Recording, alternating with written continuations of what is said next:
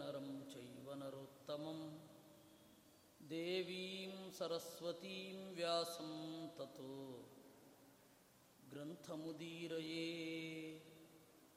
ವಿಜಾನತಾಮವಿತ್ತಸ್ಯ ಮಧ್ವಸ್ಯ ಜಗತಿ ಗುರೋಃ ಪೂರ್ವಾಚಾರ್ಯಮಹಿಷ್ಠಾನಾಮಿಯಂ ಪ್ರಣತಿಮಾಲಿಕಾ. ಸೂಕ್ತಿರತ್ನಾಕರೇ ರಮ್ಯೇ ಮೂಲರಾಮಾಯಣಾರ್ಣವೇ ವಿಹರಂತೋ ಮಹೀಯಾಂಸಃ ಪ್ರೀಯಂತಾಂ ಗುರವೋ ಮಮ. ವಾಲ್ಮೀಕೇರ್ಗೌಃ ಪುನೀಯಾನ್ನಃ ಮಹೀಧರಪದಾಶ್ರಯಾ ಯತ್ಕಾವ್ಯಂಪಜೀವಂತಿ ಕವಯಸ್ತರಣಕಾಯಿವ. ಹನುಮಂತ ತನ್ನ ಎರಡೂ ಕೈಗಳನ್ನು ಊರಿ ಕಾಲುಗಳನ್ನೂ ಊರಿ ನೆಗೆದ. ಆ ನೆಗೆದ ರಭಸದ ಒಂದು ಪರಿಣಾಮ ಆ ಕಿನ್ನರಿಯರು ಕಿಂಪುರುಷರು ಎಲ್ಲ ಆಚೆ ಬರಬೇಕಾಯಿತು. ಅವನನ್ನು ತಮ್ಮ ಕಣ್ಗಳಿಂದ ಆರತಿ ಮಾಡಿದರು, ದೇವತೆಗಳು ಪುಷ್ಪವೃಷ್ಟಿ ಮಾಡಿದರು, ಋಷಿಗಳೆಲ್ಲ ಪರಸ್ಪರ ಹನುಮಂತನ ಬಗೆಗೆ ಮಾತನಾಡಿಕೊಳ್ಳಿಕ್ಕೆ ಶುರು ಮಾಡಿದರು. ಅಷ್ಟನ್ನು ನಾವು ನಿನ್ನೆ ನೋಡಿದ್ವಿ. ಅಸ್ಯೋರುವೇಗೈ ಪರಿಕೃಷ್ಯಮಾಣ ನಾನಾ ನಗಾಶ್ಚಂದನ ಚಂಪಕಾದ್ಯ ಕೃತ್ವಾನುಯಾತ್ರಾಂ ಸುಮನೋಭಿಸಾರೈ ನಮಂತಿ ಭಕ್ತ ಇವ ವಾರಿ ಪಾರೇ. ಹನುಮಂತ ಜಿಗಿದಾಗ ಅವನ ಫೋರ್ಸ್ ಯಾವ ರೀತಿ ಇತ್ತು ಅಂತ ಹೇಳಿದರೆ ಮರಗಳೆಲ್ಲ ಕಿತ್ತು ಬಂದವಂತೆ. ಅಷ್ಟು ದೊಡ್ಡ ಮಟ್ಟದ ವೆಲಾಸಿಟಿ ಇದ್ದರೆ ವಸ್ತುಗಳೆಲ್ಲ ಚೆಲ್ಲಾಪಿಲ್ಲಿ ಆಗೋದು ಕಾಮನ್. ಈಗ ರೇಸ್ ಕಾರನ್ನು ಬೆಂಗಳೂರಿನ ಈ ರೋಡ್ಗಳಲ್ಲಿ ಓಡಿಸಿದ್ರೆ ಪರಿಣಾಮ ಏನಾಗುತ್ತೆ? ಟಾರ್ಗೀರೆಲ್ಲ ಕಿತ್ತು ಬಂದ್ಬಿಡುತ್ತೆ. ಟಾರೇನು ಈ ಜಲಮಂಡಲಿ ಅವರು ಕೆಳಗಡೆ ಪೈಪ್ ಹಾಕಿರ್ತಾರಲ್ಲ ಅದೆಲ್ಲ ಒಡೆದು ಈಚೆ ಬಂದ್ಬಿಡುತ್ತೆ. ವೆಲಾಸಿಟಿ ಆ ಪರಿಣಾಮ ಆಗಿರುತ್ತೆ. ಆ ರೀತಿ ಹನುಮಂತನ ವೇಗ ಇತ್ತು. ಹನುಮಂತ ಹಾರಿದಾಗ ಅಲ್ಲಿ ಗಾಢವಾಗಿ ಬೇರೂರಿದ್ದ ಮರಗಳೆಲ್ಲ ಕಿತ್ತು ಬಂದವಂತೆ. ಮರಗಳು ಹೂಗಳನ್ನು ಉದುರಿಸಿದವು. ಹನುಮಂತನ ವೀರ್ಯಕ್ಕೆ, ಹನುಮಂತನ ಪರಾಕ್ರಮಕ್ಕೆ ನಮ್ಮ ಪ್ರಣಾಮಾಂಜಲಿ ಅನ್ನುವಂತೆ ಇತ್ತು. ಭಕ್ತರು ಅಥವಾ ಬಾಂಧವರು ಬಹಳ ದೂರ ಹೋಗುವವನನ್ನು ಹಿಂಬಾಲಿಸಿ ಬಂದಂತೆ ಇತ್ತು. ಉಪರಿಯುಪರಿಯೇನ ಮಥೋ ಅಧೋಧೋ ಲಸಂತಿ ಮೇಘಾಸ್ತರಸಾಭಿಕೃಷ್ಟಾ ಸಿತಾರಕ್ತರುಚಶ್ಚ ಯದ್ವತ್ ಹರಿಪ್ರವೀರಾ ಪರಿವಾರ ಭೂತಾ. ಕೆಲವು ಮೇಲ್ಗಡೆ ಕೆಲವು ಕೆಳಗಡೆ. ಅವನು ಹನುಮಂತ ಮೇಲ್ಗಡೆ ಹಾರಿದಾಗ ಕೆಲವು ಮೋಡಗಳು ಅವನ ಮೇಲ್ಗಡೆ ಇದ್ದವು, ಕೆಲವು ಅವನ ಕೆಳಗಡೆ ಇದ್ದವು, ಕೆಲವು ಅವನ ಹತ್ತಿರ ಇದ್ದವು. ಅವುಗಳೆಲ್ಲ ಬೇರೆ ಬೇರೆ ಬೇರೆ ಬೇರೆ ಬಣ್ಣದವುಗಳು. ಆ ಬೇರೆ ಬೇರೆ ಬಣ್ಣದ ಮೋಡಗಳಲ್ಲಿ ಹನುಮಂತ ಇದ್ದಾನೆ ಅಂತ ನಮಗೆ ಇವತ್ತು ಕಲ್ಪಿಸಿಕೊಳ್ಳಿಕ್ಕೇ ಒಂದು ಚಂದ ಅಂತಾದರೆ ಇದ್ದದ್ದನ್ನು ನೋಡಿದವರ ಪಾಡೇನಾಗಿರಬೇಡ. ನಿಪಾತವಾತೈ ಪರಿಲೋಢ್ಯಮಾನಃ ಫೇನಾಯಮಾನಃ ಸಕಲೋಪಿ ಸಿಂಧುಃ ಆಶಂಕ್ಯತೆ ರಾಮಯಶೋಂಬುಧಿರ್ವಾ ಪಯೋಂಬುಧಿರ್ವೇತ್ಯಪಿಹಾರ ಗೌರಃ. ನಿಪಾತವಾತೈ ಪರಿಲೋಢ್ಯಮಾನಃ.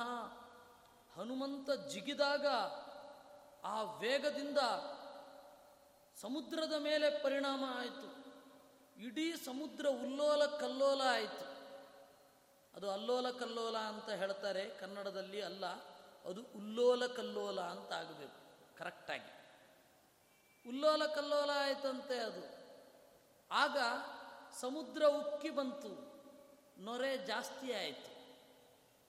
ನೊರೆ ಜಾಸ್ತಿ ಆದಾಗ ಎಲ್ಲರೂ ಅಂದುಕೊಂಡ್ರಂತೆ ಇದೇನು ಸಮುದ್ರವೋ, ರಾಮನ ಯಶಸ್ಸು ಅನ್ನುವ ಸಮುದ್ರವೋ ಅಂತ. ಕವಿಗಳಲ್ಲಿ ಒಂದು ಪರಿಭಾಷೆ ಇದೆ, ಅದನ್ನು ಕವಿ ಸಮಯ ಅಂತ ಕರೀತಾರೆ.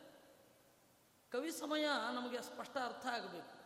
ನಗು ಅಂದರೆ ಬೆಳ್ಳಗಿದೆ ಅಂತಾರೆ, ಬೆಳ್ಳಗಿನ ನಗು. ಅದು ಕವಿ ಸಮಯ, ನೀವು ನಗು ಬೆಳ್ಳಗಿದೆಯಾ ಅಂತ ಪರೀಕ್ಷೆ ಮಾಡಲಿಕ್ಕಾಗೋಲ್ಲ. ಇನ್ನು ಹಂಸ ಹಾಲು ಮತ್ತು ನೀರು ಒಟ್ಟಿಗೆ ಇದ್ದರೆ ಹಾಲನ್ನು ಮಾತ್ರ ಸ್ವೀಕರಿಸುತ್ತೆ, ನೀರನ್ನು ಬಿಡತ್ತೆ ಅಂತ ಇದುವರೆಗೂ ಯಾವ ಪಕ್ಷಿಶಾಸ್ತ್ರಜ್ಞರಿಗೂ ಪ್ರೂವ್ ಮಾಡಲಾಗದ ಸಂಗತಿ. ಹಾಗಂತ ಹೇಳಿ ಅವ್ರಿಗೆ ಅರ್ಥವೂ ಆಗಿಲ್ಲ, ಇಲ್ಲ ಅಂತನೂ ಅನ್ನಿಸಿಲ್ಲ, ಇದೆ ಅಂತನೂ ಅನ್ನಿಸಿಲ್ಲ. ಆದರೆ ಅದು ಕವಿ ಸಮಯ ಅಂತ. ಹಾಗೆ ಕೆಲವೊಂದೆಲ್ಲ ಇದೆ, ಅದರಲ್ಲಿ ಒಳ್ಳೆಯ ಕೀರ್ತಿ ಅನ್ನೋದು ಬೆಳ್ಳಗಿರುತ್ತೆ ಅಂತ. ಅವನು ಒಳ್ಳೆಯ ಕೆಲಸ ಮಾಡಿಕೊಂಡಿದ್ರೆ ಅವನ ಕೀರ್ತಿ ಅನ್ನೋದು ಬೆಳ್ಳಗಿರುತ್ತೆ, ಅದು ಕವಿ ಸಮಯ ಅಷ್ಟೆ. ಈ ಸಮುದ್ರದಲ್ಲಿ ನೊರೆ ಜಾಸ್ತಿ ಆಯ್ತಲ್ಲ ಅಂದುಕೊಂಡ್ರಂತೆ ಇದು ಸಮುದ್ರವೋ ಅಥವಾ ರಾಮನ ಯಶಸ್ಸೋ ಅಂತ. ಅಂದರೆ ರಾಮನ ಕೀರ್ತಿ ಅಷ್ಟು ಸ್ವಚ್ಛವಾಗಿ ಕಳಂಕ ಇರಲಾರದ್ದು ಅಂತ ಇದರ ಅರ್ಥ.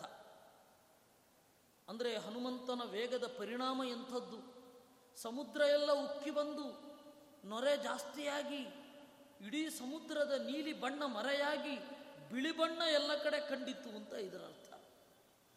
ದ್ರೋಣೀಕರೋತ್ಯೇತ ಸಮುದ್ರ ಮಧ್ಯಂ ವೇಗೇನ ವೇಗಾನಿಲೇನ ಅನಿಲದೇವಸೂನು ಸೇತುಂ ವಿಧಾತುಂ ಹರಿವಾಹಿನೀನಾಂ ಪುರೈವ ಕುರ್ವನ್ನಿವ ಲಕ್ಷ್ಮಲೇಖಾಂ. ಹನುಮಂತ ಹಾರ್ತಾ ಇದ್ದಾನೆ. ಆ ಹನುಮಂತದ ಹಾರಾಟ ಯಾವ ರೀತಿ ಒಂದು ದಾರಿಯನ್ನು ನಿರ್ಮಾಣ ಮಾಡ್ತಾ ಇದೆ ಅಂತ. ಮುಂದೆ ಲಂಕೆಗೆ ಸೇತುವೆಯನ್ನು ಮಾಡಲಿಕ್ಕೆ ಒಂದು ಡೈರೆಕ್ಷನ್ ಬೇಕಲ್ಲ. ಈ ರಸ್ತೆ ಕಟ್ಟುವವರು ಒಂದು ಕ್ಯಾಮ್ರಾ ಇಟ್ಕೊಂಡಿರ್ತಾರೆ. ಅದು ಯಾಕೆ ಅಂತಂದರೆ ನಾವು ಹಾಕ್ತಾ ಇರುವ ಟಾರು ನಮ್ಮ ಮ್ಯಾಪಿಗೆ ಸರಿ ಇದೆಯೋ ಇಲ್ವೋ, ಬಹಳ ದೂರ ಹೆಂಗೆ ಕಾಣತ್ತೆ ಇತ್ಯಾದಿಗಳನ್ನು ತಿಳಿದುಕೊಳ್ಳಿಕ್ಕದು. ಅಂದರೆ ನಾವು ಹೋಗಲಿರುವ ದಾರಿ ಎಷ್ಟು ದೂರ ಹಾಕ್ತಾ ಇದ್ದೇವೆ, ಅದರ ಲಂಬ ಇದೆಯೋ ಸೊಟ್ಟ ಹೋಗುತ್ತೋ ಅವುಗಳನ್ನು ತಿಳಿಲಿಕ್ಕೆ ಇಂಜಿನಿಯರಿಗೆ ಆ ತರಹದ ಯಂತ್ರಗಳು ಬೇಕು. ಅದು ಮೊದಲೂ ಇತ್ತು, ಈಗಲೂ ಇದೆ. ಬಳಸುವ ಪದಾರ್ಥ ಬದಲಾಗತ್ತೆ, ಟೆಕ್ನಿಕ್ ಅದೇ ತಾನೇ. ನಮಗೆಲ್ಲ ಏನು ಭ್ರಮೆ ಇದೆ ಅಂದರೆ ನಾವೀಗ ಬಹಳ ಪ್ರಗತಿ ಹೊಂದಿಬಿಟ್ಟಿದ್ದೇವೆ ಅಂತ. ಪ್ರಗತಿ ಹೊಂದಿಲ್ಲ, ನಿಂತಲ್ಲೇ ಇದ್ದೇವೆ. ವಸ್ತುಗಳ ಉಪಯೋಗ ಜಾಸ್ತಿ ಆಗಿದೆ ಅಷ್ಟೇ. ವಸ್ತುಗಳ ಉಪಯೋಗ ಜಾಸ್ತಿ ಆಗಿದೆ. ನಾವು ಮಾತೆತ್ತಿದ್ರೆ ಚಂದ್ರನನ್ನು ಮುಟ್ಟಿ ಬಂದ ಈ ಯುಗದಲ್ಲಿ ಅಂತ ಸೂಡೋ ಸೈಂಟಿಸ್ಟರು ಹೇಳ್ತಾರೆ. ಅಲ್ಲ, ಹಸಿವಾದರೆ ಊಟನೇ ತಾನೇ ಮಾಡಬೇಕು, ಇನ್ನೂ ಅದೆಲ್ಲ ಬದಲಾವಣೆ ಆಗಿಲ್ಲಲ್ಲ. ನೀರೇ ತಾನೇ ಕುಡಿಬೇಕು. ಅದರಿಂದ ಯಾಂತ್ರಿಕ ಪ್ರಗತಿ ಅನ್ನೋದು ಅಂತಿಮ ಅಲ್ಲ. ಮತ್ತು ಕೆಲವು ಟೆಕ್ನಿಕ್ಗಳು ಈಗಲೂ ಹಳೆಯದೇ ಇದೆ, ಏನು ಹೊಸದೇನು ಬಂದಿಲ್ಲ. ಆವಾಗ ಈ ಕ್ಯಾಮ್ರಾ ಇಲ್ಲದೆ ಇರೋದರಿಂದ ಒಂದು ಸ್ವಲ್ಪ ಗಾಜಿನಲ್ಲಿ ನೋಡ್ತಿದ್ದಿರಬಹುದು, ಅಥವಾ ಬೇರೆ ಥರದ ದುರ್ಬೀನು ಬಳಸ್ತಿರಬಹುದು, ಅಥವಾ ಬರಿಗಣ್ಣಲ್ಲೇ ಹೀಗೆ ಅಳಿತಿರ್ಬೋದು ಅಷ್ಟೇ. ಈಗ ಅದಕ್ಕೆ ಒಂದು ಕ್ಯಾಮ್ರಾ ಬಂದಿದೆ. ಆ ತರಹ ಒಂದು ಲಕ್ಷ್ಮಲೇಖಾಂ ಹೇಗೆ ಹೋಗಬೇಕು ಅಂತ, ಗೆರೆ ಎಳಿತಾ ಇದ್ದಾನೆ ಅಂತ ಅನ್ನಿಸುವ ಹಾಗೆ ಸಮುದ್ರ ಹೀಗೆ ಉಕ್ಕಿತಂತೆ. ಇಂದ್ರಧ್ವಜಾಭಂ ಸ್ಫುರತಿ ದ್ಯುಸಂಗಿ ಲಾಂಗೂಲಮಸ್ಯಾಖಿಲಮಂಗಲಾಯ ತದ್ವೈಜಯಂತೀಂ ಇವ ಮೇಘಪಾಳಿಂ ದೋಲಾಯಮಾನಾಮವಲೋಕಯಧ್ವಂ. ಋಷಿಗಳೆಲ್ಲ ಹೇಳಿದರಂತೆ, ಆ ಎಷ್ಟು ಚಂದ ಈ ಹನುಮಂತನ ಬಾಲ ಅಂತ. ಇಂದ್ರಧ್ವಜಾಭಂ, ಹನುಮಂತನ ಗಾತ್ರಕ್ಕೆ ತಕ್ಕ ಹಾಗೆ ಬಾಲವು ಬೆಳೆದಿರುತ್ತೆ. ಇಂದ್ರಧ್ವಜ ಅಂತ ಒಂದು ಬಹಳ ಎತ್ತರದ ಧ್ವಜ.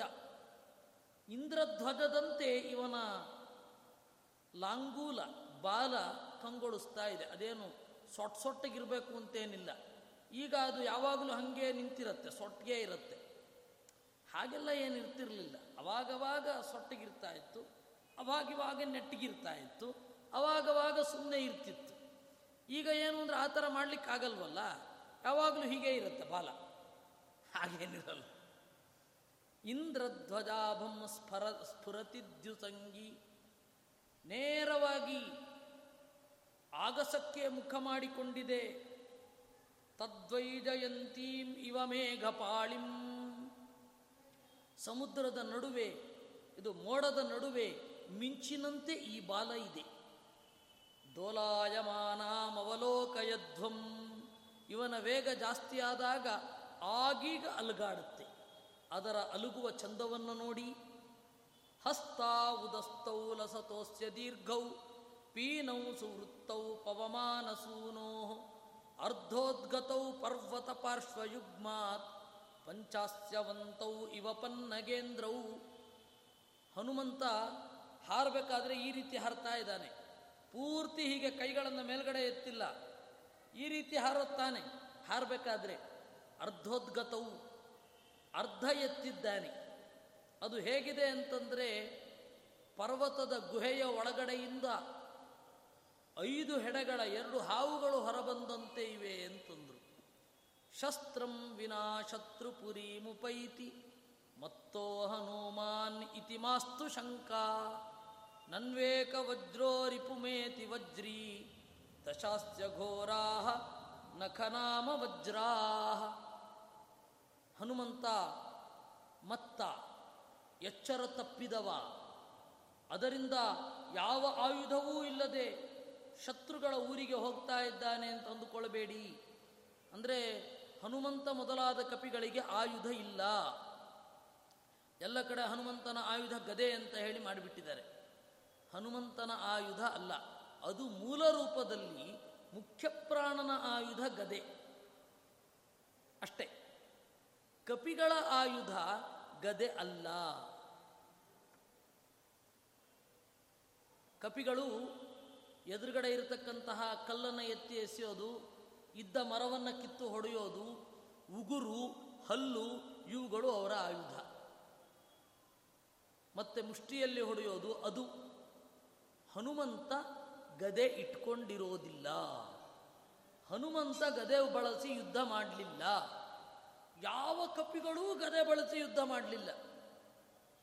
ಅದು ಇತ್ತೀಚೆಗಿನವರ ಭ್ರಮೆ.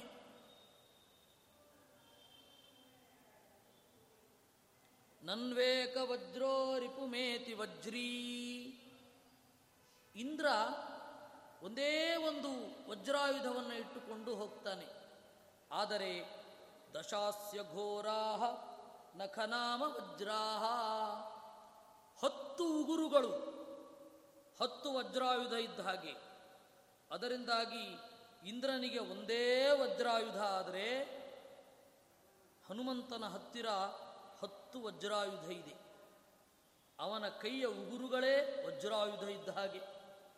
ಬೇರೆ ಆಯುಧಗಳು ಬೇಡ ಹನುಮಂತನಿಗೆ. ಸದೋದಯೇತಾಂ ಉದಯಾದ್ರಿ ಶೃಂಗೇ ರವೀಯದಿದ್ವೌ ನವಧಾತು ತಾಮ್ರೆ ತರ್ಹೀಕ್ಷಣೇ ತಾಮ್ರತರೇ ಸುವೃತ್ತೇ ತಾಮ್ರಾನನಸ್ಯಾಸ್ಯ ವಿಡಂಬಯೇತಾಂ. ಇನ್ನು ಆ ಕೈಗಳಿಂದ ನೇರವಾಗಿ ಹನುಮಂತನ ಕಣ್ಗಳನ್ನು ನೋಡಿದರೆ ಒಟ್ಟಿಗೇನೆ ಸೂರ್ಯ ಚಂದ್ರರು ಒಂದೇ ಕಡೆ ಉದಯಿಸಿದರೆ ಹೇಗೆ ಇರಬಹುದೋ ಆ ರೀತಿ ಹನುಮಂತನ ಕಣ್ಣುಗಳು ಇವೆ. ಕಣ್ಣಿನಲ್ಲಿ 3 ಭಾಗ ಇದೆ. ಶುಕ್ಲಂ, ಕೃಷ್ಣಂ, ಕನೀನಿಕಾ ಅಂತ. ಶುಕ್ಲ ಅಂತಂದರೆ ಬಿಳಿಯಾದ ಭಾಗ, ಕೃಷ್ಣ ಅಂತ ಹೇಳಿದ್ರೆ ಕಪ್ಪು ಕಣ್ಣು ಗುಡ್ಡೆ, ಕನೀನಿಕಾ ಅಂತ ಹೇಳಿದ್ರೆ ಅದರ ಒಳಗಡೆ ಇರತಕ್ಕಂತಹ ಇಂದ್ರಿಯ, ಈ ಪಾಯಿಂಟ್, ಮಧ್ಯದ ಪಾಯಿಂಟ್, ಅದು ಕನೀನಿಕಾ ಅಂತ. ಉಪನಿಷತ್ತಿನಲ್ಲಿ ಇದಕ್ಕೆ ಸಂಬಂಧಪಟ್ಟ ಉಪಾಸನೆಯನ್ನು ಬಹಳ ಹೇಳ್ತಾರೆ, ಇರಲಿ. ಅದರಲ್ಲಿ ಈ ಬಿಳಿ ಭಾಗ ಇದೆಯಲ್ಲ, ಅದು ಚಂದ್ರನ ತರಹ. ಅದರ ಸುತ್ತ ಕೆಂಪು ಪ್ರಭೆ ಇದೆ, ಅದು ಸೂರ್ಯನ ತರಹ. ಒಟ್ಟಿಗೆ ಸೂರ್ಯಚಂದ್ರರು ಉದಯಿಸಿದಂತೆ ಕಾಣ್ತಾ ಇತ್ತು. ದೊಡ್ಡ ಮಂಡಲ ಇರುವ ಹನುಮಂತನ ಕಣ್ಣು. ಹನುಮಂತ ಅಷ್ಟೆತ್ರ ಬೆಳೆದಿರ್ತಾನೆ,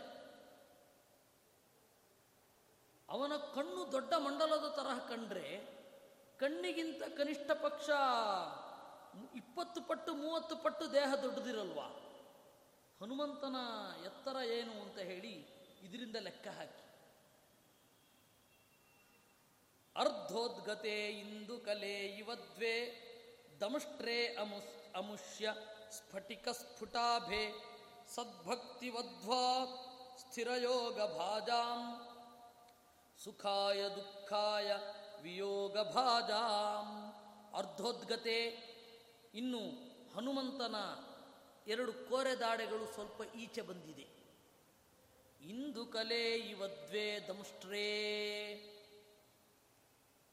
ಚಂದ್ರನ ಮಂಡಲದಂತೆ ಸ್ವಲ್ಪ ಈ ರೀತಿ ಬಂದಿದೆ. ಸ್ಫಟಿಕ ಸ್ಫುಟಾಬೇ, ಬೆಳ್ಳಗೆ ಹೊಳಿತಾ ಇದೆ.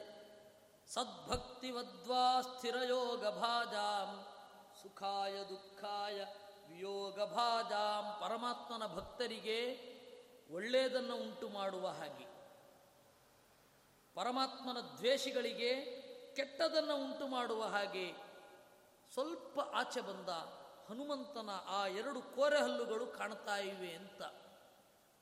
ಆ ರೀತಿ ಹನುಮಂತನ ಮೂರ್ತಿ ಒಂದು ಇದ್ದರೆ, ನಮಗೆ ಗೊತ್ತಾದಂತೆ ಆ ರೀತಿ ಒಂದು ಹನುಮಂತನ ಮೂರ್ತಿ ಇರೋದು ಶಿರೂರಿನಲ್ಲಿ, ಉಡುಪಿಯಿಂದ ಒಂದು 20 ಕಿಲೋಮೀಟ್ರು 30 ಕಿಲೋಮೀಟ್ರು ಶಿರೂರು ಅಂತ ಒಂದು ಊರು.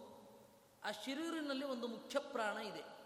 ಆ ಮುಖ್ಯ ಪ್ರಾಣನ ಪ್ರತಿಮೆಯಲ್ಲಿ ಎರಡು ಹಲ್ಲು, ಕೋರೆ ಹಲ್ಲುಗಳಿದೆ. ಅದು ಈ ಸಂಗ್ರಹ ರಾಮಾಯಣದ ವರ್ಣನೆಗೆ ಕರೆಕ್ಟಾಗಿದೆ. ಮೇರು ಸುರೇಂದ್ರೇಣ ಸುರಾಚಲತ್ವಾತ್ ಅಚ್ಛಿನ್ನ ಪಕ್ಷೋ ದ್ರವತೀ ಹನೂನಂ ಇತಿ ಪ್ರತರ್ಕಂ ತನುತೆ ಪ್ರಜಾನಾಂ ಶರೀರಮಸ್ಯಾತನು ಹೇಮಧಾಮ. ಕೆಲವರೆಲ್ಲ ಅಂದುಕೊಂಡ್ರು ದೂರದೃಷ್ಟಿಯಿಂದ ಮೇರು ಪರ್ವತವೇ ಹಾರಿ ಬರ್ತಾ ಇದೆಯೋ ಏನೋ ಅಂತ. ಹನುಮಂತನ ಗಾತ್ರ ಅಂಥದ್ದಿತ್ತು. ಅಲಂಕರೋತ್ಯಸ್ತ್ಯ ವಿಶಾಲ ಮೂರ್ತೆ ಉರೋ ವಿಶಾಲಂ ವನಮಾಲಿಕೇಯಂ ಆಕಾಶಮಾಕಾಶಸುರಾಪಗೇವ ಸಮುದ್ರ ಸೀಮೇವ ಭುವೋವಕಾಶಂ. ಕಪಿಗಳು ನೋಡಿ, ಪ್ರೀತಿ ಅಂತ ಅನ್ನೋದು ಯಾವ ರೀತಿ ಇರುತ್ತೆ ಅಂತ.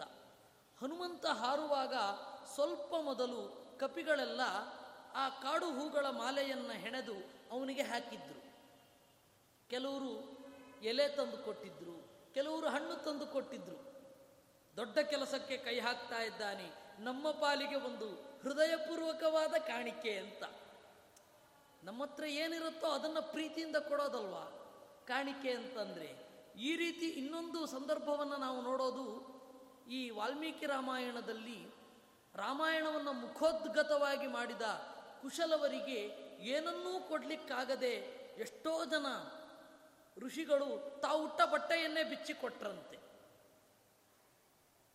ಆ ಪ್ರೀತಿ ಅಂಥದ್ದು. ಒಬ್ಬ ಮುಂಜತೃಣದಿಂದ ತನಗೊಂದು ಜನಿವಾರವನ್ನು ಮಾಡಿಕೊಂಡಿದ್ದ, ಯಜ್ಞೋಪವೀತ, ಅದನ್ನೇ ತೆಗೆದುಕೊಟ್ಟ ಅಂತೆ, ನಿಮಗೆ ಕೊಡ್ಲಿಕ್ಕೆ ಬೇರೆ ಏನೂ ಇಲ್ಲ ಅಂತ. ಇನ್ನು ಕೆಲವರು ಬ್ರುಸೀಂ, ಕೆಲವರು ಆಸನಕ್ಕೆ ಏನೋ ತಯಾರು ಮಾಡಿಕೊಂಡಿದ್ರು, ಅದನ್ನು ಕೊಟ್ಟರು. ಇನ್ನು ಕೆಲವರು ಹೂಗಳನ್ನು ಮತ್ತು ದರ್ಭೆಗಳನ್ನು ಕತ್ತರಿಸಲಿಕ್ಕೆ ಮರದ ಕತ್ತಿ, ಅದನ್ನು ಸ್ಫ್ಯ ಅಂತ ಕರೀತಾರೆ, ಅದನ್ನು ತಯಾರು ಮಾಡ್ಕೊಂಡಿದ್ರಂತೆ. ಇವರು ಹಾಡು ಕೇಳಿ ಮಕ್ಕಳೇ ಇದನ್ನು ತೆಗೆದುಕೊಳ್ಳಿ ಅಂತ ಕೊಟ್ಟರಂತೆ. ಕೆಲವರು ಉಟ್ಟ ಬಟ್ಟೆಯನ್ನು ಕೊಟ್ಟರು, ಕೆಲವ್ರ ಹತ್ರ ಅದೂ ಇರಲಿಲ್ಲ. ಆಯುಷ್ಯಮಪರೇ ಪ್ರಾಹು, ಮಕ್ಕಳೇ ದೀರ್ಘಕಾಲ ನೀವು ಬಾಳಿ, ನಮ್ಮ ಆಯುಷ್ಯವನ್ನು ನೀವು ತೆಗೆದುಕೊಳ್ಳಿ ಎಂದ್ರಂತೆ.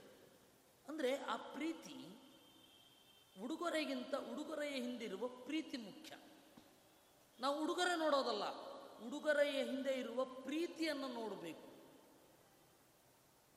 ನಾವಿವತ್ತೇನು ಮಾಡ್ತೇವೆ? ಉಡುಗೊರೆ ನೋಡ್ತೇವೆ. ನಾವು ಕೊಡಬೇಕಾದ್ರೂ ಅಷ್ಟೇ, ಉಡುಗೊರೆ ಕೊಡಬೇಕಾದ್ರೆ ನಮ್ಮ ಕೈಲಿ ಏನಾಗುತ್ತೋ ಅದನ್ನು ಕೊಡಬೇಕು. ಉಡುಗೊರೆಗಾಗಿ ಯಾರೂ ಯಾವತ್ತೂ ಸಾಲ ಮಾಡಬಾರ್ದು, ಬೇಕಾಗಿಲ್ಲ. ಅದು ಯಾಕೆ ಮಾಡಬೇಕು?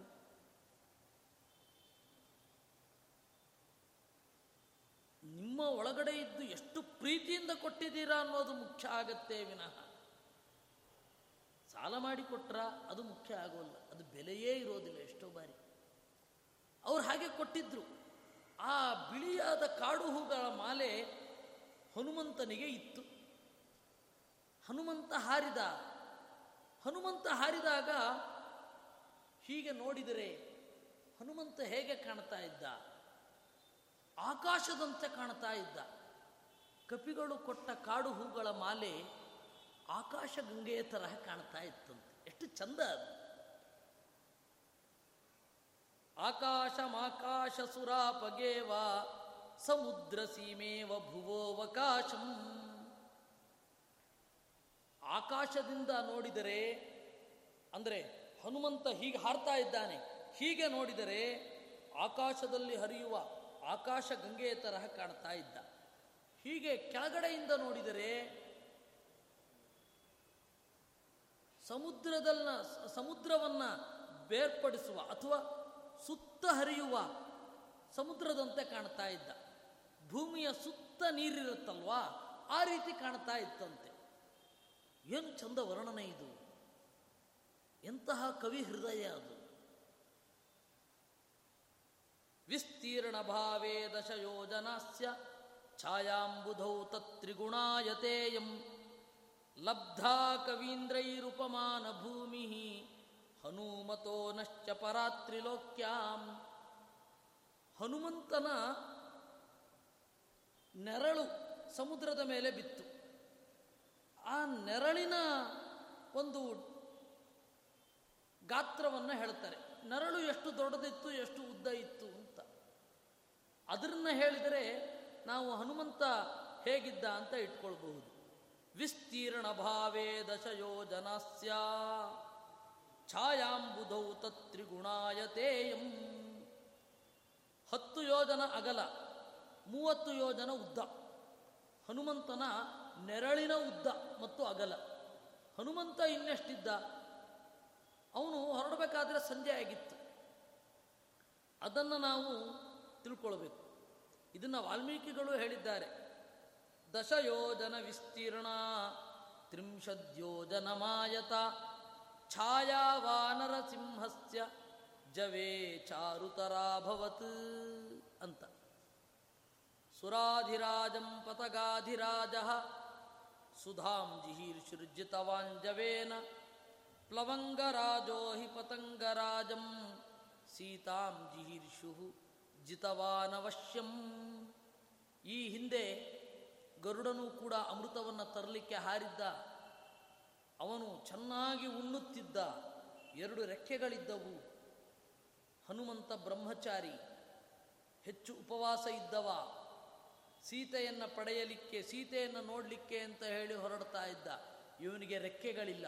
ಆದರೂ ಹನುಮಂತ ಗರುಡನನ್ನು ಗೆದ್ದ. ಯಾಕೆಂದರೆ ಗರುಡನಿಗಿಂತ ವೇಗ ಹನುಮಂತನಿಗಿತ್ತು. ಕೋವಾ ನರೇಂದ್ರಸ್ಯ ಸಮಾನತಾಯಾಂ ವರ್ತೇತ ಯಸ್ಯ ನಿಯತುಲ್ಯ ವೇಗಃ ಕೋವಾ ನರೇಂದ್ರಸ್ಯ ಸಮಾನತಾಯಾಂ ಯೋ ಭಾತಿ ರಾಮಸ್ಯ ಕೃಪಾಲುತಾಯಾಂ. ವೀರ್ಯ ಶೌರ್ಯಗಳಲ್ಲಿ, ಧೈರ್ಯ ಪರಾಕ್ರಮಗಳಲ್ಲಿ ಹನುಮಂತನನ್ನು ಮೀರಿಸಿದವರು ಯಾರು? ಇಂತಹ ಹನುಮಂತನಿಗೆ ಈ ತರಹದ ಬಲವಿತ್ತು, ಸೇವೆಗೆ ಅವಕಾಶವನ್ನಿತ್ತ ರಾಮಚಂದ್ರನ ಕೃಪೆಗೆ ಎಣೆಯಾದವರು ಯಾರು ಅಂತ ಅಂದುಕೊಂಡ್ರಂತೆ ಎಲ್ಲರೂ ಕೂಡ. ಅಂದುಕೊಂಡು ಹೇಳಿದರು, ಜಯತಿ ಜಗತಿ ದಿವ್ಯ ಶ್ರೀತನೂಮಾನ್ ಹನುಮಾನ್ ಅಹಿತಮವಹಿತಾತ್ಮ ಬಾಹ್ಯಮಭ್ಯಂತರಂಚ ವಸತಿ ವಸತಿ ಭೂತೆ ಯಸ್ಯ ಚಿತ್ತೇ ವಿಚಿತ್ರೇ ಭುವನ ಭವನ ಪೂರ್ಣೋ ರಾಮದೇವ ಸದೇತಿ. ಅಲೌಕಿಕವಾದ, ಶ್ರೀತನುಮಾನ್ ಕಾಂತಿ ಇರುವ ಹನುಮಂತ, ಒಳಗಡೆಯೂ ಹೊರಗಡೆಯೂ ಎಲ್ಲ ಜೀವರ ಒಳಗಡೆ ಇದ್ದು ಅವರ ಒಳಹೊರಗನ್ನು ಬಲ್ಲ ಹನುಮಂತ, ಇವನು ಮಿಗಿಲಾಗಿದ್ದಾನೆ. ಇವನಿಗೆ ಈ ಬಲ ಇರಲಿಕ್ಕೇನು ಕಾರಣ ಅಂದರೆ, ಅವನ ಮನಸ್ಸು ಎಂಬ ಮನೆಯಲ್ಲಿ ರಾಮಚಂದ್ರ ಪೂರ್ಣವಾಗಿ ನೆಲೆಗೊಂಡಿದ್ದಾನೆ. ಆದ್ದರಿಂದ ಇವನಿಗಿಷ್ಟು ಸಾಮರ್ಥ್ಯ ಅಂತ ಹೇಳಿ ಕಪಿಗಳೆಲ್ಲ ಅಂದುಕೊಂಡರು ಅನ್ನುವಲ್ಲಿಗೆ ಇತಿಶ್ರೀ ನಾರಾಯಣ ಪಂಡಿತಾಚಾರ್ಯ ವಿರಚಿತೆ ರಾಮಾಂಕೆ ಸಂಗ್ರಹ ರಾಮಾಯಣೆ ಸುಂದರಕಾಂಡೆ ಪ್ರಥಮ ಸರ್ಗ. ಪವಮಾನ ಸುತಂ ವೀಕ್ಷ ಪ್ಲವಮಾನಂ ಮಹಾರಣವಃ ಮಗ್ನಮಾತ್ಮನಿ ಮೈನಾಕಂ ಹಿಮಾದ್ರೇ ಸೂನುಮಬ್ರವೀತ್. ಪ್ಲವಮಾನಂ, ಹಾರುವ ಹನುಮಂತನನ್ನು ಸಮುದ್ರ ನೋಡಿತು. ಸಮುದ್ರ ನೋಡಿತು ಅಂದರೆ ಸಮುದ್ರದ ಅಭಿಮಾನಿಯಾದ ವರುಣ ನೋಡಿದ. ಅಭಿಮಾನಿ ವ್ಯಪದೇಶಸ್ತು ವಿಶೇಷ ಅನುಗತಿಭ್ಯಾಮ್ ಅಂತ ಹೇಳಿ ಬ್ರಹ್ಮಸೂತ್ರ. ನೀರು ಮಾತನಾಡಿತು, ಸಮುದ್ರ ನೋಡಿತು, ಪರ್ವತ ಬಂತು ಅಂದರೆ ಅದರ ಅಭಿಮಾನಿ ದೇವತೆ ಅಂತ ಅರ್ಥ ಮಾಡಿಕೊಳ್ಳಬೇಕು. ಆ ವರುಣ ನೋಡಿದ. ಮಗ್ನಮಾತ್ಮನಿ ಮೈನಾಕಂ, ತನ್ನ ಒಳಗಡೆ ಇರುವ ಮೈನಾಕ ಪರ್ವತದ ಅಭಿಮಾನಿಯನ್ನು ಕುರಿತು ನುಡಿದ. ಉತ್ತಿಷ್ಠ ಪರ್ವತ ಶ್ರೇಷ್ಠ ವಿಶ್ರಮಾರ್ಥಂ ಹನುಮತಃ ರಾಮದೇವಸ್ಯ ದೂತೋಯಂ ಮಾನನೀಯೋ ಹಿಮಾದೃಶೈ. ಪರ್ವತ ಶ್ರೇಷ್ಠ, ಪರ್ವತಗಳಲ್ಲಿ ಮಿಗಿಲಾದವನೇ, ಉತ್ತಿಷ್ಠ ಏಳು, ವಿಶ್ರಮಾರ್ಥಂ ಹನುಮತಃ ಹನುಮಂತನ ವಿಶ್ರಾಂತಿಗಾಗಿ ಏಳು. ಯಾಕೆಂದರೆ ರಾಮದೇವಸ್ಯ ದೂತೋಯಂ, ರಾಮನ ದೂತ ಇವನು. ಮಾನನೀಯೋ ಹಿಮಾದೃಶೈ, ನಾವು ರಾಮನಿಗೆ ಗೌರವ ನೀಡಬೇಕಲ್ವ, ಅದರಿಂದಾಗಿ ರಾಮನ ಪ್ರತಿನಿಧಿಗೂ ಗೌರವ ನೀಡಬೇಕು. ದೊಡ್ಡವರ ಸೇವೆ ಮಾಡಿದರೆ ನಮಗೆ ಸಿಗುವಂತಹ ಒಂದು ಮಾನ, ಸನ್ಮಾನ, ಗೌರವ. ದೊಡ್ಡವರ ಸೇವೆ ಮಾಡ್ತೇವೆ ಅಂತ ಹೊರಟ್ರೆ ದೊಡ್ಡವರ ಸೇವೆ ಮಾಡ್ತಾನೆ ಅಂತ ಒಂದು ಗೌರವ ಸಿಗತ್ತೆ. ಇವತ್ತು ನಾನು ನಿಮ್ಮೆಲ್ಲರ ಪ್ರೀತಿಯನ್ನು ಯಾಕೆ ಅನುಭವಿಸ್ತೇನೆ, ಇವು ಶಾಸ್ತ್ರ ಮಾತನಾಡ್ತಾ ಇದ್ದಾನೆ ಅಂತ. ಇವನು ತನ್ನ ಮಾತನ್ನು ನಾರಾಯಣ ಪಂಡಿತಾಚಾರ್ಯರ ಕಾವ್ಯ ಹೇಳಲಿಕ್ಕೆ ವಿನಿಯೋಗಿಸ್ತಾ ಇದ್ದಾನೆ ಅಂತ ಈ ಗೌರವ ಇದೆ. ಇದು ನನಗೆ ಅಲ್ಲ, ನಾರಾಯಣ ಪಂಡಿತಾಚಾರ್ಯರಿಗೆ. ಹಾಗೆ ದೊಡ್ಡವರ ಸೇವೆ ಮಾಡಲಿಕ್ಕೆ ಹೋದರೆ ಗೌರವಿಸ್ತಾರೆ. ರಾಮನ ಸೇವೆ ಮಾಡಲಿಕ್ಕೆ ಹೋಗ್ತಾ ಇದ್ದಾನೆ ಹನುಮಂತ, ಅದರಿಂದಾಗಿ ಗೌರವಿಸಬೇಕು ಅಂತ ಅವನು ಹೇಳಿದ ಅಂತೆ ವರುಣ. ಅದರಿಂದಾಗಿ ಅಂತಹ ದೊಡ್ಡವರ ಸೇವೆ ಮಾಡಲಿಕ್ಕೆ ಹೋಗಬೇಕು. ಇತಿ ವಾರಿ ನಿಧೇರ್ವಾಕ್ಯಾತ್ ಉತ್ತಸ್ಥೌ ಕನಕಾಚಲಃ ಕಲಾಯ ಶ್ಯಾಮಲೇ ಸಿಂಧೌ ಅಚಿರಾಂಶುರಿವಾಂಬುದೇ. ಇತಿ ಹೀಗೆ ಇರುವ, ಹೀಗೆ ಹೇಳುವ. ವಾರಿನಿಧೇಹೆ ಸಮುದ್ರ ರಾಜನ ಮಾತನ್ನು ಕೇಳಿ ಕನಕಾಚಲಃ ಬಂಗಾರದ ಬೆಟ್ಟದ ಅಭಿಮಾನಿಯಾಗಿರುವ ಮೈನಾಕ ಎದ್ದ. ಈ ನದ್ಯಭಿಮಾನಿ ದೇವತೆಗಳಿಗೆ, ಪರ್ವತಾಭಿಮಾನಿ ದೇವತೆಗಳಿಗೆ ಒಂದು ಮನುಷ್ಯ ದೇಹ ಒಂದಿರುತ್ತೆ, ಮನುಷ್ಯರ ರೀತಿಯಾದ ಒಂದು ದೇಹ ಇರುತ್ತೆ. ಇನ್ನೊಂದು ಅವರ ಸನ್ನಿಧಾನ ಅಂತ ಹೇಳಿ ಬೆಟ್ಟ. ಈಗೇನಾಗತ್ತೆ, ಹಿಮಾಲಯ ಅಂತಂದರೆ ಕೇವಲ ಜಡವಾದ ಪದಾರ್ಥ ಅಲ್ಲ, ಆ ಜಡವಾದ ಪದಾರ್ಥದ ಮೇಲೆ ಇದು ನನ್ನದು ಅನ್ನುವ ಅಭಿಮಾನ ಇರುವ ಜೀವ ಒಬ್ಬ ಇರ್ತಾನೆ, ಅವನನ್ನು ಅಭಿಮಾನಿ ದೇವತೆ ಅಂತ ಕರೀತಾನೆ. ಇದು ಶಾಸ್ತ್ರದ ಗುಟ್ಟು. ಗಂಗೆ ಅಂತ ಹೇಳಿದರೆ ಆ ನೀರು ಮಾತ್ರ ಗಂಗೆ ಅಲ್ಲ, ಆ ನೀರಿನ ಮೇಲೆ ಅಭಿಮಾನ ಹೊಂದಿರುವ ಒಂದು ದೇವತೆ, ಅವಳು ಗಂಗೆ. ಯಾಕೆಂದರೆ ನೀರು ಹರಿದು ಹೊಟ್ಟೋಗ್ತಾ ಇರುತ್ತೆ. ಕಾವೇರಿ ನದಿ ನೀರು ಹರಿದು ಹೊಟ್ಟೋಗತ್ತೆ. ಯಾವ ಪರಮಾಣುವಿಗೆ ನೀವು ನೀರು ಅಂತ ಕಾವೇರಿ ಅಂತ ಕರೀತೀರ? ಜಾಗವನ್ನಲ್ಲ. ಯಾಕೆಂದರೆ ಕಾವೇರಿ ಹರಿಯುವ ಅಷ್ಟೂ ಜಾಗವನ್ನು ಕಾವೇರಿ ಅಂತಲೇ ಏನು ಕರೆಯಲ್ಲ, ಮದ್ದೂರು ಹೀಗೆ ಕರೆಯುತ್ತಾನೆ, ಶ್ರೀರಂಗಪಟ್ಟಣ, ಆಮೇಲೆ ಕೊಡಗು, ತಮಿಳುನಾಡು, ಹೀಗೆ ತಾನೇ ಹೇಳೋದು ನಾವು. ಅದರಿಂದಾಗಿ ಜಾಗವನ್ನು ಕಾವೇರಿ ಅಂತ ಕರೆಯಲ್ಲ. ನೀರನ್ನು ಕರೆಯೋಣ ಅಂದರೆ ನೀರು ಹರ್ಕೊಂಡು ಹೊಟ್ಟೋಗ್ತಾ ಇರುತ್ತೆ, ಅದನ್ನು ನಾವು ಕಾವೇರಿ ಅಂತ ಕರೆಯೋಲ್ಲ. ಮತ್ತು ಕಾವೇರಿ ಅಂತ ಕರೆಯೋದು ಯಾರನ್ನು? ಆ ನೀರಿನ ಮೇಲೆ ಅಭಿಮಾನ ಹೊಂದಿರುವ ದೇವತೆಯನ್ನು ಇಟ್ಟುಕೊಂಡು ಕಾವೇರಿ. ಆದರೆ ಅವಳನ್ನು ಕಾಣುವ ಶಕ್ತಿ ನಮಗಿಲ್ಲ, ಅದರಿಂದಾಗಿ ಇದು ಕಾವೇರಿ ಅಂತ ಕರಿತೇವೆ. ನೀರನ್ನು ಕಾವೇರಿ ಅಂತ ಕರಿತೇವೆ, ಆದರೆ ನಮ್ಮ ಉದ್ದೇಶ ಇರೋದು ನೀರಿನ ಅಭಿಮಾನಿನಿ ದೇವತೆ. ಹಾಗೆ ಪರ್ವತಾಭಿಮಾನಿ ಮೈನಾಕ ಇದ್ದಾನಲ್ಲ, ಆ ತನ್ನ ಇಡೀ ಪರ್ವತವನ್ನು ತೆಗೆದುಕೊಂಡು ಮೇಲ್ಗಡೆ ಬಂದಂತೆ.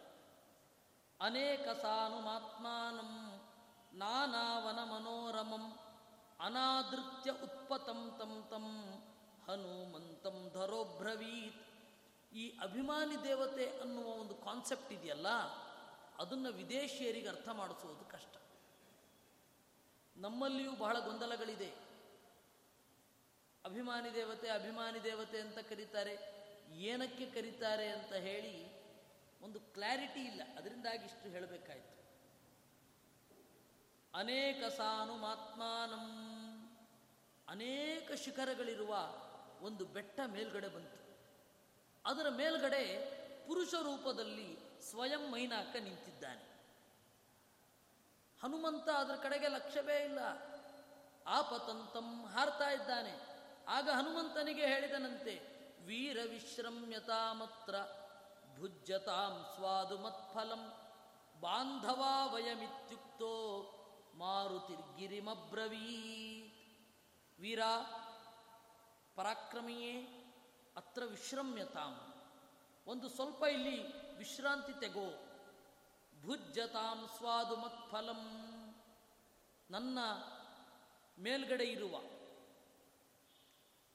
ನನ್ನ ಮೈ ಮೇಲೆ ಇರುವ ಹಣ್ಣಿನಿಂದ ಹಸಿವನ್ನು ತಣಿಸಿಕೋ. ಬಾಂಧವಾವಯಮಿತ್ಯುಕ್ತಃ, ನಾವಿಬ್ಬರು ಬಾಂಧವರು. ಯಾಕೆ ಅಂತಂದರೆ, ಈ ಹಿಂದೆ ನಾನು ನಿನ್ನ ತಂದೆಯಿಂದ ಉಪಕಾರ ಪಡೆದಿದ್ದೆ, ಇಲ್ಲಿ ವಿಶ್ರಮಿಸು ಅಂದ. ಆಗ ಹನುಮಂತ ಹೇಳಿದನಂತೆ, ವಿಶ್ರಮಶ್ರಮಿಣಾಂ ಸೌಮ್ಯ ನ ಶ್ರಮೋ ಮಮ ವಿದ್ಯತೆ ಅವಿಶ್ರಮೇ ಪ್ರತಿಜ್ಞಾಮೇ ಕೃತಾವಾನರ ಸನ್ನಿಧೌ. ಸೌಮ್ಯ, ಒಳ್ಳೆಯವನೇ, ಮಾಡಿದ ಉಪಕಾರವನ್ನು ನೆನಪಿಸಿಕೊಂಡು ಮೇಲೆದ್ದು ಬಂದವನೇ. ಶ್ರಮಿಣಾಂ, ಆಯಾಸಗೊಂಡವರಿಗೆ ವಿಶ್ರಾಂತಿ ಬೇಕು. ಶ್ರಮ ಮಮನ ವಿದ್ಯತೆ, ನನಗೆ ಯಾವ ಆಯಾಸ ಇಲ್ಲ, ದಣಿವಾಗಿಲ್ಲ, ನಾನು ಯಾಕೆ ವಿಶ್ರಾಂತಿ ತೆಗೆದುಕೊಳ್ಬೇಕು?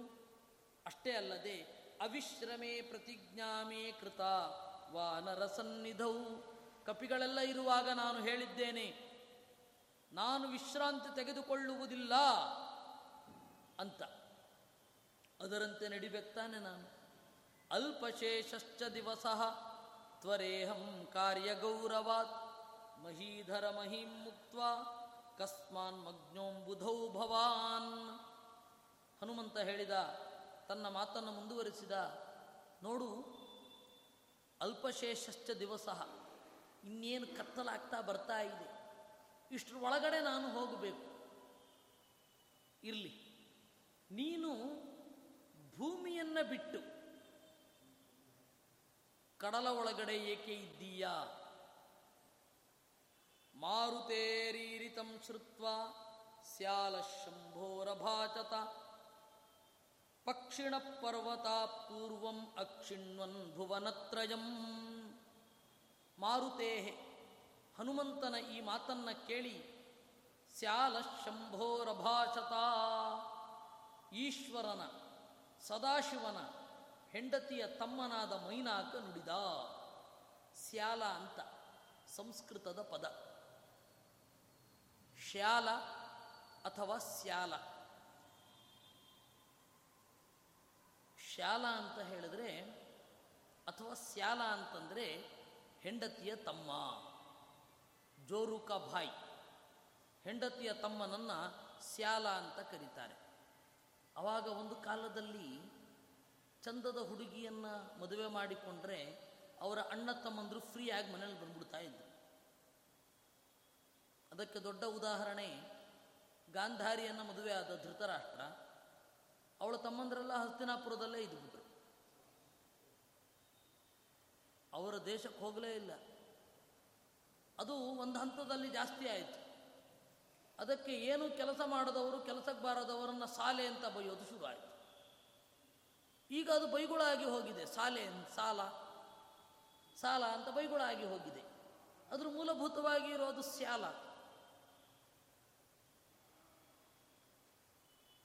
ಅವನು ಹೇಳಿದ ಅಂತೆ ಮೈನಾಕ, ಅವನು ಸದಾಶಿವನ ಸ್ಯಾಲ ಹೇಗೆ, ಪರ್ವತನ ಮಗಳು ಅಲ್ವಾ ಪಾರ್ವತಿ. ಪಾರ್ವತಿ ಅಂದ್ರೇನು? ಪರ್ವತದ ಮಗಳು. ಆ ಹಿಮಾಲಯ ಪರ್ವತದ ಮಗನೇ ಮೈನಾಕ. ನೆನಪಿಡಿ, ಅವರಿಗೆಲ್ಲ ಎರಡೆರಡು ಫಾರ್ಮ್ ಇರುತ್ತೆ. ಇದೊಂದು ಪ್ರತಿಮೆಯ ತರಹ, ಅವರಿಗೆ ಪರ್ವತ ಪ್ರತಿಮೆಯ ತರಹ. ಅದರೊಳಗಡೆ ಅವರಿಗೆ ಮನುಷ್ಯ ಶರೀರ ಒಂದು ಬೇರೆ ಇರುತ್ತೆ. ಅವನು ಬಂದು ಹೇಳಿದ ಅಂತೆ, ಪಕ್ಷಿಣ ಪರ್ವತ ಪೂರ್ವಂ ಅಕ್ಷಿಣ್ವನ್ ಭುವನತ್ರಯಂ. ಮೊದಲು ಪರ್ವತಗಳಿಗೆ ರೆಕ್ಕೆ ಇದ್ವು, ಅದರಿಂದಾಗಿ ಪರ್ವತ ಒಂದು ಕಡೆ ಸ್ಟಾಗ್ನೆಂಟ್ ಆಗಿ ಇರಲಿಲ್ಲ. ಎಷ್ಟು ಕಾಲ ಅಂದರೆ ಅದು ಬಹಳ ಹಳೆಯ ಕಾಲ, ಅದನ್ನು ಇವತ್ತು ನಾವು ಯಾವ ರೀತಿಯಿಂದಲೂ ಊಹಿಸ್ಕೊಳ್ಳಿಕ್ಕೆ ಸಾಧ್ಯ ಇಲ್ಲ. ಏಕೆಂದರೆ ಭೂಮಿ ತನ್ನ ದಿವಸಗಳನ್ನು ಕಳೆದುಕೊಂಡು ಬರ್ತಾ ಇದ್ದಾಗೆ ಅತ್ಯಂತ ಹಳೆಯ ಕಾಲದಲ್ಲಿ ಹೇಗಿತ್ತು ಅನ್ನುವ ಪ್ರೂಫ್ ನಾಶ ಆಗ್ತಾ ಹೋಗುತ್ತೆ. ಅದರಿಂದಾಗಿ ಯಾವ ಕಾಲದಲ್ಲಿ ಪರ್ವತಗಳಿಗೆ ರೆಕ್ಕೆ ಇತ್ತು ಅಂತ ಇವತ್ತು ಹೇಳಲಿಕ್ಕೆ ಬರೋಲ್ಲ. ಏಕೆಂದರೆ ನಾವು ಅಂದುಕೊಳ್ಳುವ ವಿಜ್ಞಾನಕ್ಕೊಂದು ಮಿತಿ ಇದ್ದೇ ಇದೆ. ನಾವೇ ತಾನೇ ಊಹೆ ಮಾಡೋರು. ಒಬ್ಬನ ಲಾಜಿಕ್ಕು, ಒಬ್ಬನ ಊಹೆ, ಅದಕ್ಕೆ ಅವನದ್ದೇ ಆದ ಮಿತಿ ಇರುತ್ತೆ. ಅವನಿಗೆ ಯಾವ ಮಿತಿಯೋ, ಅವನು ಯಾವ ಥರನೋ ಅವನು ಆ ರೀತಿ ಯೋಚನೆ ಮಾಡ್ತಾನೆ. ಅವನು ಹೇಗೋ ಅವನು ಅದನ್ನು ತರ್ಕ ಮಾಡ್ತಾನೆ. ಅದರಿಂದಾಗಿ ಕೆಲವೊಂದು ಸಂಗತಿಯನ್ನು ಇದು ಗ್ರಂಥದಲ್ಲಿ ಹೇಳಿದರೆ ಅದನ್ನು ಒಪ್ಪಬೇಕಷ್ಟೆ, ಅದು ಬಿಟ್ಟು ಬೇರೆ ಒಪ್ಪಲಿಕ್ಕಾಗೋಲ್ಲ. ಬಹಳ ಹಿಂದಿನ ಕಾಲದಲ್ಲಿ ಪರ್ವತಕ್ಕೆ ರೆಕ್ಕೆ ಇತ್ತು. ಪರ್ವತಕ್ಕೆ ರೆಕ್ಕೆ ಇದ್ದರೆ ಭಾರಿ ಪ್ರಾಬ್ಲಮ್. ನಾನು ತಿರುಪತಿಗೆ ಹೋಗಬೇಕು ಅಂತ ಅಂದ್ಕೊಂಡಿರಲಿಲ್ಲ, ನಮ್ಮ ಹಿಂದಿನ ಮನೆಯ ಮೇಲೆ ಬಂದು ಕೂತ್ಬಿಟ್ಟಿದೆ. ಹೀಗಾದ್ರೆ ಗತಿ ಏನು? ನಾನು ತಿರುಪತಿಗೆ ಹೋಗಬೇಕು ಅಂತ ಅಂದ್ಕೊಂಡಿದ್ದೆ ಮಾರಾಯರೆ, ತಿರುಪತಿಗೆ ಹೋಗ್ತೀನಿ, ತಿರುಪತಿ ಬೆಟ್ಟ ಎಲ್ಲ ಹಾರೋಟೋಗಿದೆ ಅನ್ನೋ ಪರಿಸ್ಥಿತಿ ಇದ್ದಿದ್ರೆ ಹೇಗೆ? ಒಂದು ಬಿಕ್ಕರ ಪರಿಸ್ಥಿತಿ ಅಲ್ವೇ? ಅದರಿಂದಾಗಿ ಇಂದ್ರ ಏನು ಮಾಡಿದ, ಅದನ್ನು ಕತ್ತರಿಸಿದ ರೆಕ್ಕೆಯನ್ನು. ಅಂದರೆ ಪರ್ವತಗಳ ಮೂವಿಂಗ್ ಕೆಪ್ಯಾಸಿಟಿಯನ್ನು ಇಂದ್ರ ಕತ್ತರಿಸಿದ. ವಜ್ರೇಣ ವಜ್ರೀ ಚಿಚ್ಛೇದ ಪಕ್ಷಾನ್ ನಿಶೇಷ ಭೂಭೃತಾಂ ನೀತೋಹಂ ದಯಯಾ ಸಿಂಧೌ ವಾಯುನಾ ವಾಯುನಂದನ. ಆಗ ಮುಖ್ಯಪ್ರಾಣನ ಮೊರೆ ಹೋದೆ, ನಿಮ್ಮ ಅಪ್ಪ ಮುಖ್ಯಪ್ರಾಣ ನನ್ನನ್ನು ಕಡಲ ಒಳಗಡೆ ಅಡಗಿಸಿಟ್ಟ. ಸರ್ವಾಂತರಾತ್ಮ ತಾತಸ್ತೆ ಪಕ್ಷದೋ ಮೇ ತಥೋ ಭವಾನ್ ಪೂಜ್ಯೋ ಮೇ ಪ್ರೇಷಿತಶ್ಚಾಹಂ ರಾಮಭಕ್ತೇನ ಸಿಂಧುನಾ. ಹೀಗೆ ನಿನ್ನ ಅಪ್ಪ ನನಗೆ ಅವತ್ತು ರೆಕ್ಕೆಯನ್ನು ಕೊಟ್ಟ. ಇವತ್ತು ನಾನು ಚೆನ್ನಾಗಿದ್ದೇನೆ ಅಂದರೆ ಅದಕ್ಕೆ ಕಾರಣ ನಿಮ್ಮ ಅಪ್ಪ. ನಿಮ್ಮ ಅಪ್ಪ ಮಾಡಿದ ಉಪಕಾರಕ್ಕೆ ಪ್ರತ್ಯುಪಕಾರ ಏನು ಮಾಡೋದು? ನಿನಗೆ ಮಾಡಬೇಕು, ಅದಕ್ಕೆ ನಾನು ಬಂದೆ. ಈ ಸಮುದ್ರ ರಾಜ ಅವನು ಕೂಡ ಸಾಗರ. ಸಾಗರ ಅಂದ್ರೇನು? ಸಗರನ ಕೃಪೆಯಿಂದ ಎದ್ದು ಬಂದವ ಅಂತ. ಸಗರನ ವಂಶದಲ್ಲೇ ರಾಮಚಂದ್ರ ಬಂದಿದ್ದಾನೆ. ಹೀಗಾಗಿ ರಾಮಚಂದ್ರನ ಮೇಲೆ ಸಮುದ್ರ ರಾಜನಿಗೊಂದು ಭಕ್ತಿ ಇದೆ. ನನ್ನನ್ನು ಬೆಳೆಸಿದವರ ವಂಶದಲ್ಲಿ ಬಂದವನಿಗೆ ಉಪಕಾರ ಮಾಡಬೇಕು ಅಂತ. ನನಗೆ ನಿಮ್ಮಪ್ಪನ ಮೇಲೆ ಭಕ್ತಿ ಇದೆ. ಅದು ಮಕ್ಕಳು ಮಾಡಿದ್ದು ತಾನೇ, ತಂದೆ ತಾಯಿಗಳು ಮಾಡಿದ್ದು ತಾನೇ ಮಕ್ಕಳು ಅನುಭವಿಸೋದು. ನಮ್ಮ ತಂದೆ ಯಾರಿಗಾದರೂ ಉಪಕಾರ ಮಾಡಿದರೆ ಅವರು ಬಂದು ನಮ್ಮನ್ನು ರಕ್ಷಣೆ ಮಾಡ್ತಾರೆ, ಅಥವಾ ನಮಗೆ ಒಳ್ಳೆ ಮಾತಾಡ್ತಾರೆ, ನಿಮ್ಮ ಅಪ್ಪ ನಮಗೆ ಚೆನ್ನಾಗಿ ಗೊತ್ತು ಅಂತ.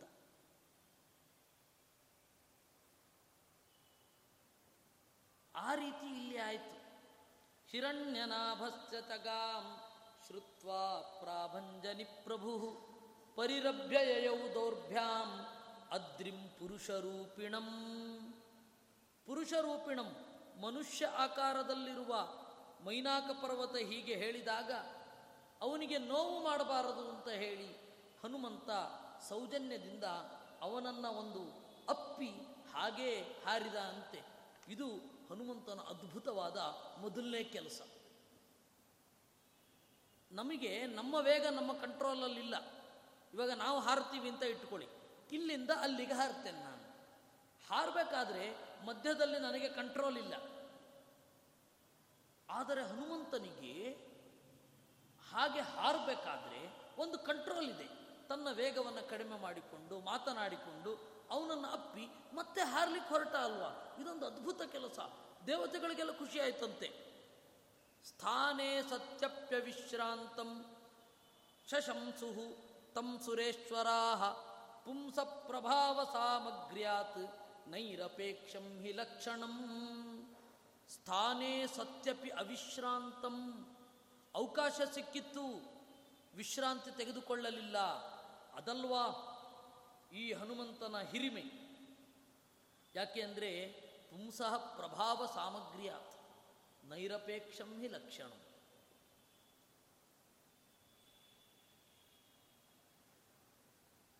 ಒಬ್ಬ ವ್ಯಕ್ತಿ ಗ್ರೇಟ್ ಆಗೋದು ಯಾವಾಗ?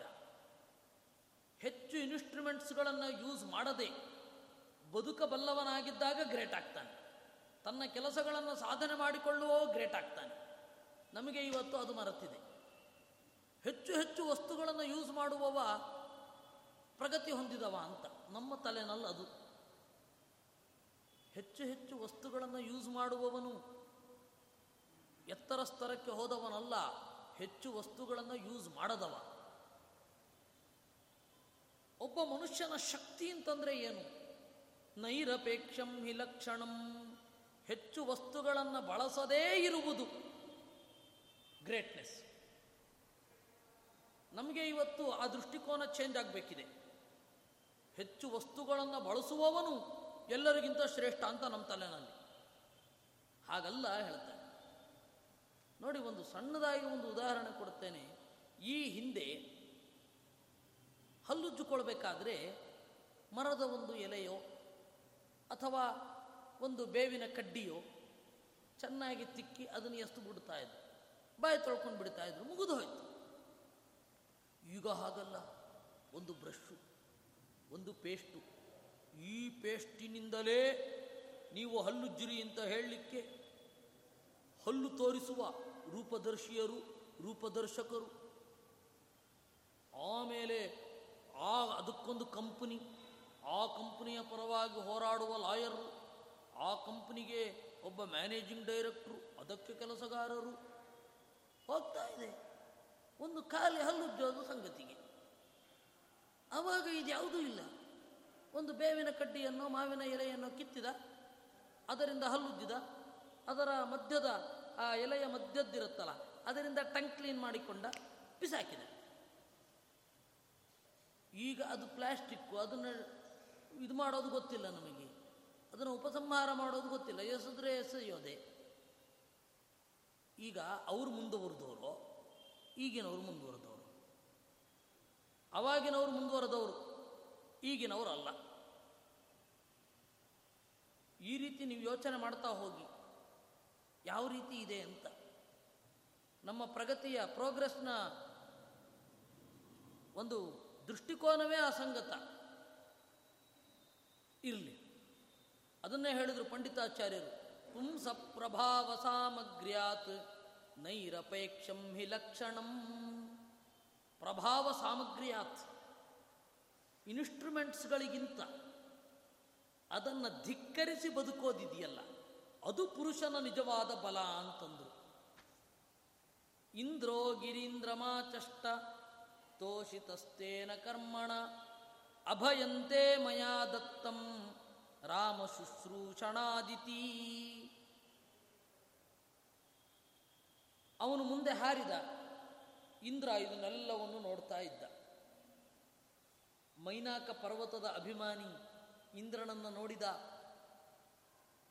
ನಿಜವಾಗಿ ಆದರೆ ಇಷ್ಟು ಕಾಲ ಅಡಗಿಕೊಂಡಿದ್ದ ವ್ಯಕ್ತಿ ಹೊರಗಡೆ ಬಂದಾಗ ಇಂದ್ರ ಅವನ ರೆಕ್ಕೆಯನ್ನು ಕತ್ತರಿಸಬೇಕಿತ್ತಲ್ವ. ಇಂದ್ರ ಕತ್ತರಿಸ್ತಿಲ್ಲ ಅಂತೆ. ಹೇಳಿದ ಅಂತೆ, ಅಭಯಂತೆ ಮಯಾ ದತ್ತಂ ರಾಮ ಶುಶ್ರೂಷಣಾದಿತಿ. ರಾಮನ ಸೇವೆ ಮಾಡದಿಲ್ಲಪ್ಪ, ನಾನು ನಿನಗೇನು ಮಾಡೋದಿಲ್ಲ ಅನ್ನಂತೆ. ದೊಡ್ಡವರು ಸೇವೆ ಮಾಡಲಿಕ್ಕೆ ಹೋದಾಗ ನೋಡಿ ಈ ಆಪತ್ತು ನಾಶ ಆಯಿತು. ಇವನು ಆಪತ್ತನ್ನು ಲೆಕ್ಕಿಸದೆ ರಾಮನ ಸೇವೆ, ಮುಖ್ಯ ಪ್ರಾಣನ ಸೇವೆ ಅಂತ ಹೊರಟ. ಅದಕ್ಕೆ ಇಂದ್ರನಿಂದ ಅಭಯ ಸಿಕ್ಕಿತು. ಅದರಿಂದ ನಾವು ಕೃತಜ್ಞತೆ ಸಲ್ಲಿಸಬೇಕಾದಾಗ ಅಪಾಯವನ್ನು ನೋಡಬಾರ್ದು. ಕೃತಜ್ಞತೆ ಸಲ್ಲಿಸಿಬಿಡಬೇಕು. ಪ್ಲವಮಾನಂ ತಮಾಲೋಕ್ಯ ದ್ವಿಗುಣಂ ವೇಗಮಾಗತಂ ನೆಗದನ್ನಾಗಜನನೀಂ ಸುರಸಾಂ ಸರಸಾಸುರಾಹ. ಇನ್ನು ಹಾರಿ ವೇಗವಾಗಿ ಸಾಗುವ ಅವನನ್ನು ಕುರಿತು ದೇವತೆಗಳು ಹೇಳಿದರಂತೆ, ಮಾರುತೇ ಕುರು ವಿಘ್ನಂ ತ್ವಂ ಜಿಜ್ಞಾಸಾ ಮೋಸ್ಯ ತದ್ಬಲಂ. ನಾಗಗಳನ್ನು ಹುಟ್ಟಿಸಿದವಳು ಸುರಸ. ಸುರಸಾಗೆ ಹೇಳಿದರು, ಸುರಸ, ನೀನು ಹನುಮಂತನಿಗೆ ಅಡ್ಡಿಯನ್ನು ಒಡ್ಡು. ಹನುಮಂತನ ಬಲ ಏನು ಅಂತ ಹೇಳಿ ಜಗತ್ತಿನ ಎಲ್ಲರಿಗೂ ಗೊತ್ತಾಗಬೇಕು. ನಮಗೂ ಕುತೂಹಲ ಇದೆ, ಅದಕ್ಕೊಂದು ನಿನಗೆ ವರವನ್ನು ಕೊಡುತ್ತೇವೆ. ಯದ್ಯದಿಚ್ಛಸಿ ತತ್ತೇ ವಕ್ತ್ರಮೇತು ವರೇಣನಃ. ನೀನು ಏನನ್ನ ಬಯಸುತ್ತೀಯೋ ಅದು ನಿನ್ನ ಬಾಯೊಳಗಡೆ ಬೀಳಲಿ. ದಕ್ಷಾ ದಾಕ್ಷಾಯಣಿತ್ಯುಕ್ತ ಭೂತ್ವಾ ಸಾ ರೂಕ್ಷ ರಾಕ್ಷಸಿ ತಸ್ಥಾವಾಸ್ಯಂ ವಿವೃಣ್ವಾನ ಮಾರ್ಗಮಾವೃತ್ಯ ಮಾರುತೇ. ಈ ರೀತಿಯಾಗಿ ಹೇಳಿದಾಗ ಸುರಸೆ ಭಯಂಕರಳಾದ ರಕ್ಕಸಿಯಾಗಿ ಹನುಮಂತನ ದಾರಿಗೆ ಅಡ್ಡವಾಗಿ ನಿಂತು ಬಾಯನ್ನು ತೆರೆದಳು. ಮುಂದೇನಾಯಿತು ನಾಳೆ ನೋಡೋಣ, ಸಮಯ ಆಯಿತಲ್ಲ. ಕೃಷ್ಣಾರ್ಪಣಮಸ್ತು.